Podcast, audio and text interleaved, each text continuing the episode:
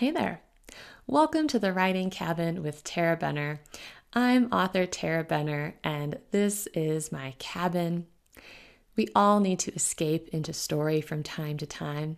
So come on in, sit down by the fire, pour yourself a nice hot cup of cocoa, and let's talk books. Now, before we get started today, I wanted to take a moment to thank my wonderful patrons, especially Dan, who just upped his monthly pledge again. Dan, I cannot tell you how incredible that is. For all my patrons, your support not only funds the creation of brand new monthly short stories, but it also gives me so much encouragement as a writer every day when I sit down and struggle through the process of creating a new book. It always just gives me this little extra bit of motivation knowing that you like my stories so much that you want to support them and me directly. If you, dear listener, would like to join our Patreon family, you can do so over at patreon.com forward slash Tarah Benner Labs. That's Tarah with an H. I create a brand new short story every single month for my patrons. I also produce a monthly video diary where I go into more detail on what I'm working on, what I'm struggling with, what ideas are percolating in my brain. And you can also get access to my entire library of Patreon exclusive stories starting at just $2 a month. Right. This week's featured book is Lawless, and Lawless is the first book in my four book series, The Lawless Saga. When Lark was sentenced to 25 years behind bars, she thought San Judas was her lucky break. The primitive 16,000 acre community in rural New Mexico isn't like any other prison. There are no cells, there is no warden, and Mother Mercy is the law. Lark didn't realize she'd be fighting for survival on a daily basis, or that the world as she knew it would be coming to an end. Lawless is a post apocalyptic adventure. It's got lots of action, gritty characters, kind of this slow burn that morphs into a fire type romance. Um, lots of lots of adventure and, and great characters. Um, I think you'll really like it. And right now, you can download Lawless for free wherever books are sold. I will put a link to that down in the show notes. Okay, so it's time for my little life update that I do every single week on the show. And oh my gosh, my life is pretty crazy right now. And up until last week, I honestly thought I was handling it. Um, I shouldn't say like I'm not handling. I'm I'm getting it done. We're getting by. you know, I have a, a six month old, and lately I've just been working all the time. And even though I'm working all the time, I feel like I'm not accomplishing anything. Um, I'm not burned out particularly. I am excited about my writing and my author business, but I have all this kind of side work that I'm doing right now. Um, my husband and I, we have a little rental property in Colorado Springs that we've been working on getting rented. And so I've been taking applications and corresponding with all these people. And my husband just hired two new employees at his business. And so he's been working longer hours to train them. There's lots of little like businessy bureaucratic things we've had to do. And so during the day, I've just been living the work from home mom life and trying to keep my business functioning while doing a bunch of other things. And this week, I had the realization that even though I felt like I was handling it and things were getting done, my brain is at full capacity. and how do I know this? Uh, the only reason I know this is because I have been making a bunch of really stupid mistakes. Like, things that I would never, ever, ever, ever do normally because I'm a really detail oriented person. You know, I don't, I always read through emails before I send them to make sure there are no typos. I always double check things. And I'm just like, I'm pretty careful, you know, in my day to day dealings with others. And this week I have sent texts to the wrong people, not once, not twice, but three times. And I had a fourth very close call. Um, I wanted to text my husband something, but I accidentally sent it in a group text. Um, I meant to send myself a recipe for shepherd's pie and I sent it to my husband because I was thinking that like he would like it. I was trying to send a picture of our little boy to my husband's sister, and instead I sent it to our current tenant because her name starts with the same letter in my contacts. I was trying to send a picture via email to my grandma, and I almost sent it to this random woman that I've only ever interacted with once in my life.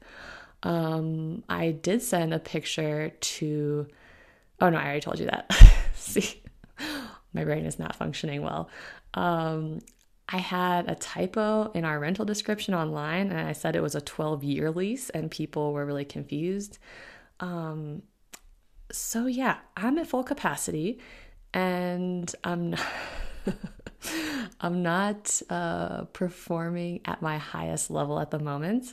And so, the way I'm combating that is I'm really trying to do a better job of containing my work that is not related to writing or my author business to very distinct chunks of time rather than letting it creep into my life at all hours of the day because it just takes a lot of energy and brain power. And I've also been meditating again, five to 10 minutes a day. I, you know, I was a really big meditator, you know, and I have been for years.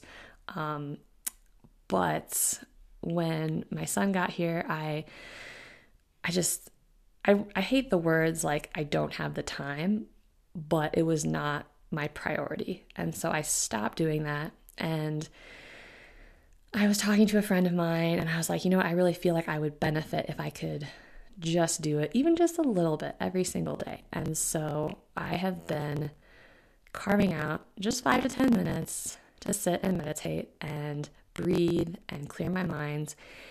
And it's really been helping.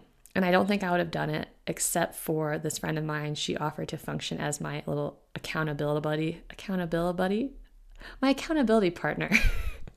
and so every day I just text her, I send her the little meditating person emoji, and she sends me clapping hands or a heart or something back. And that's like really been helping me stay on track because even though she probably would not even realize if I forgot to text her one day, it just it provides that little extra layer of accountability that I need right now. So that's kind of how I've been um, doing that.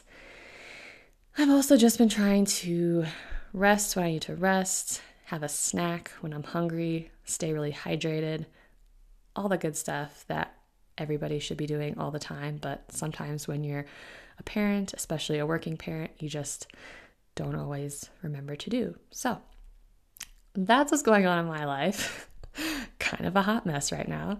Um, but as far as my writing updates, it's actually been a pretty good week. Um, even though I haven't been doing a lot of writing this week, I spent most of the, the better part of a week taking this new course on Facebook ads for authors. Um, it's kind of boring if you're not in that space, but it is essential to my business um, I remember when I started publishing books back in 2013, even up until I would say 2018, maybe even midway through 2018, I really didn't have to do any advertising because people would just find my books on Amazon. But now everybody I know is having to do some form of advertising, and I actually do quite a lot. And um, I spend a lot of money on Facebook ads. And so I've really gotten excited because I have new ideas now and I feel much more informed because um, I kind of just taught myself how to use the platform, but now I I really know in greater detail kind of how to do things. And so that's done and now I am back in the trenches editing Warrior Witch, which is a Mountain Shadow book 6. I just started editing it yesterday and I was kind of nervous to edit it because I was like, ooh, like I just don't know like if this draft is any good. I feel like I was kind of all over the place as I was trying to wrap up loose ends. But I'm happy to say I was very pleasantly surprised by the prologue and chapter one. Um, I just I feel really good about it, and I think you're gonna absolutely love this book. And so I will go into greater detail on that as I am kind of going through. And if I can tell you things without giving anything away, I certainly will. Um, but I'll, I'll give you a little sneak peek at what's coming kind of beyond Warrior Witch. Since I took a break from writing and editing to complete this Facebook course, I I was kind of going a little bit stir crazy, like creatively speaking. And because I I'm a writer. I write or edit all the time. I'm constantly in this rhythm of write, edit, revise, plot, write, edit, revise. and as I was taking this break, I noticed that because my brain wasn't having that creative work all day, every day, I was just getting this avalanche of ideas for the spin off series, which the working title is Return to Mountain Shadow. I don't think that will be the actual series title because I want it to be. I want anyone who hasn't read Witches of Mountain Shadow to be able to come into this series fresh and not feel like they missed anything. But if you did read the previous series, it'll be much more fun for you because you'll know all the side characters already. You will um, know the backstory of the main characters. Um, and oh, I'm just, I'm so excited to start writing this. And this always happens when I'm in the editing phase because my favorite phases of writing are plotting and writing the first draft. Um, and so when I'm editing, I'm kind of like, ooh, like I'd rather be creating something new. And especially when I'm not even editing, I'm taking this Facebook class, I was really like feeling it.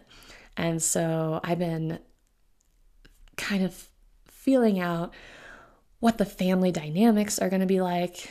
So, if you haven't heard me talk about this before, it's a little bit of a spoiler for um, Witches of Mountain Shadow Book 5. And so, if you would like to skip this part, please go ahead and do so. But if you are caught up on Witches of Mountain Shadow, you know that Fiona is pregnant with twins.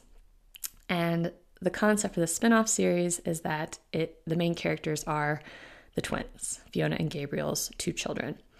And so I've been working out the family dynamics of the the two twins and kind of how they would have developed differently based on their supernatural powers, based on how their parents treated each of them as they were growing up, as well as the events happening in the outside world around them that put stress on their parents, made their lives a little bit uneasy.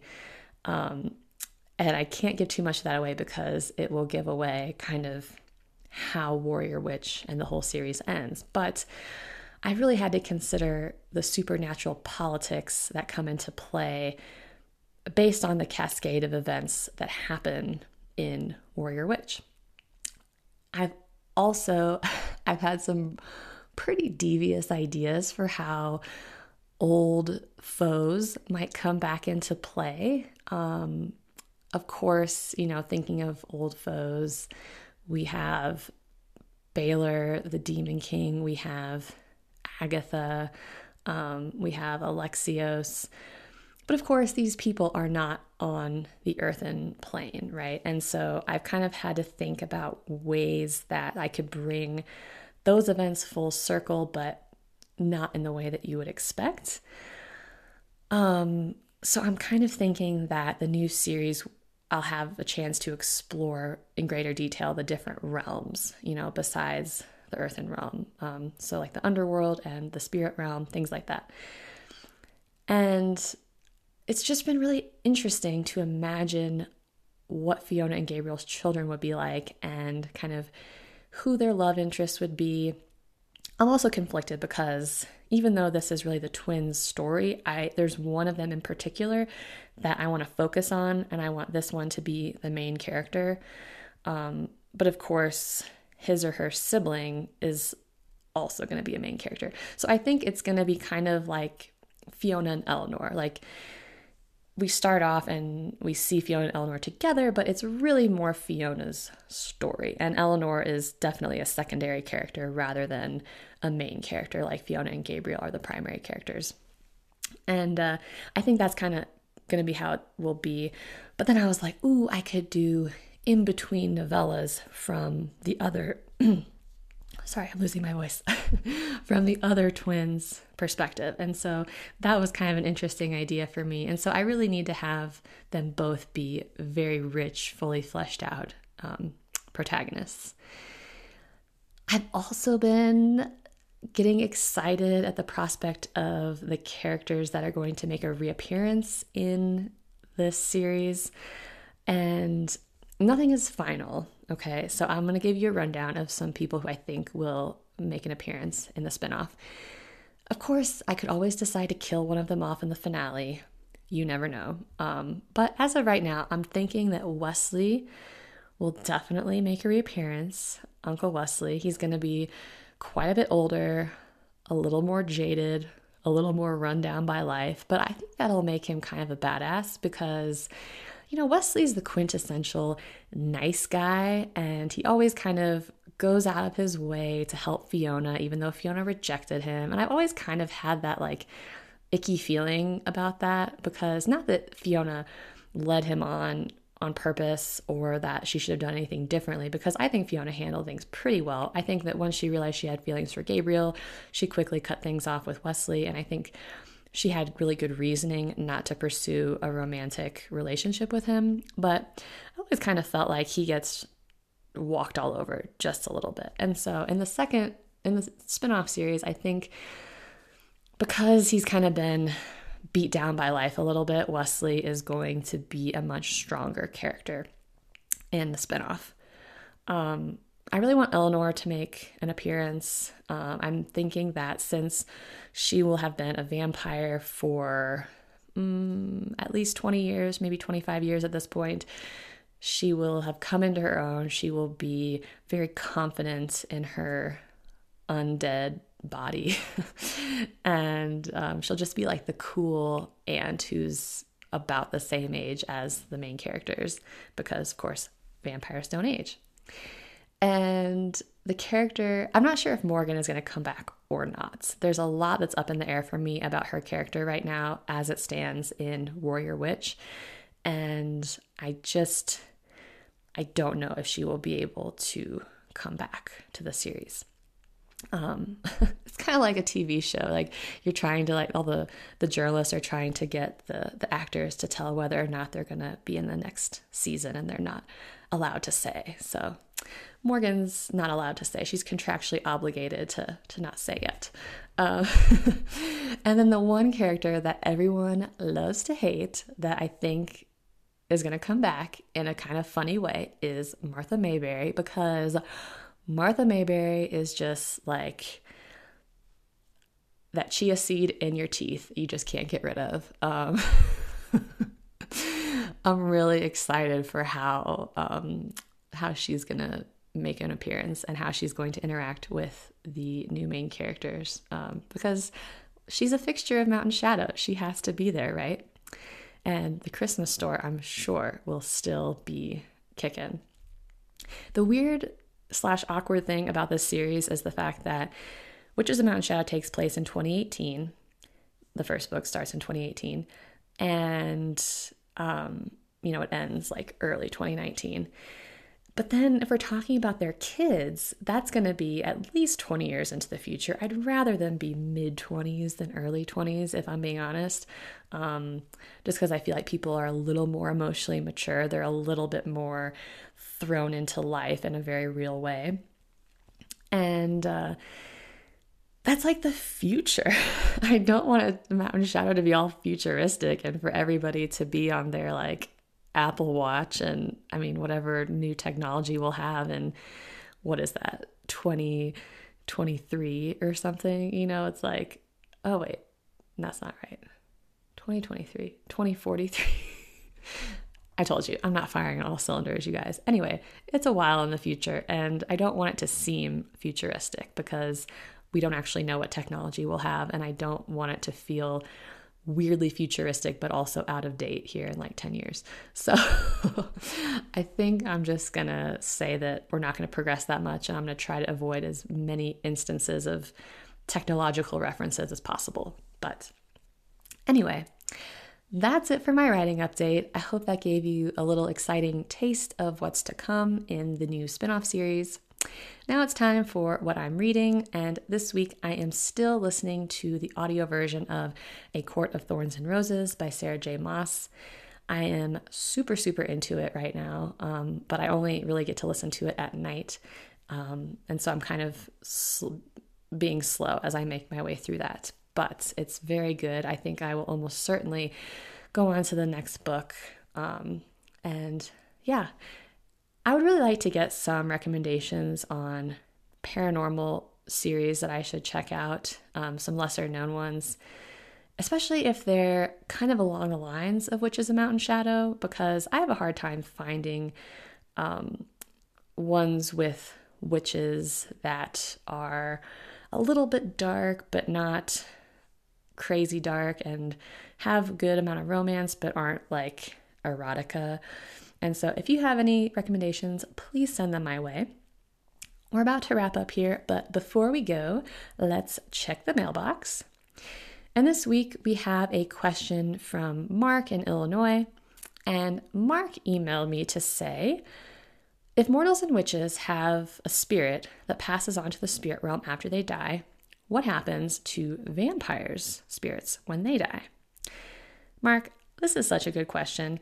And it's so weird that you sent this to me because I was just trying to work this out in my own head as I was thinking through a few things for the spinoff. And what I the conclusion that I came to is that unfortunately for vampires, their spirits don't ever actually move on. Um, so the the way a person becomes a vampire in my world is they ingest ichor prior to their death, and that essentially suspends the the death process um, when they are killed and they need the ether from human blood to be able to function as an undead person. Um, but their spirit is essentially trapped in the body because of the ichor that is present. Basically, the ichor kind of blocks their spirit and blocks the ether and the environment that would allow the spirit to leave the body and pass through the veil to the spirit realm. So essentially, that spirit becomes trapped on the earthen plane. And so that's why people retain most of their personality. They retain kind of some of their old likes and dislikes, and they have all their old memories. Um, but they're just not ever quite the same because their spirit should have moved on, but their spirit is tragically trapped forever on the earthen plane. Um, I don't really know what happens. I think what happens is if they are staked and their existence comes to an end at that point, their spirit would move on or at least dissolve. Um, that's what I'm thinking. But thank you, Mark. I hope that satisfactorily answers your question. I really appreciate you sending it in. If you, dear listener, have any burning questions you'd like for me to answer on the podcast or just some comments, please send them to tarahbenner at gmail.com. You can also post them on any of my social media channels. I am at author Tarah Benner on Facebook, Instagram, and TikTok. You can also post them in our secret reader group on Facebook, Tarah Benner's Reader Revolution. Just request to be a member, answer the two membership questions, and I will approve you. That's all I have for you this week, but feel free to stay in my cabin as long as you like. We can drink all the hot cocoa. I have marshmallows and whipped cream. You can crack open a good book, hopefully one of mine, and have a wonderful weekend.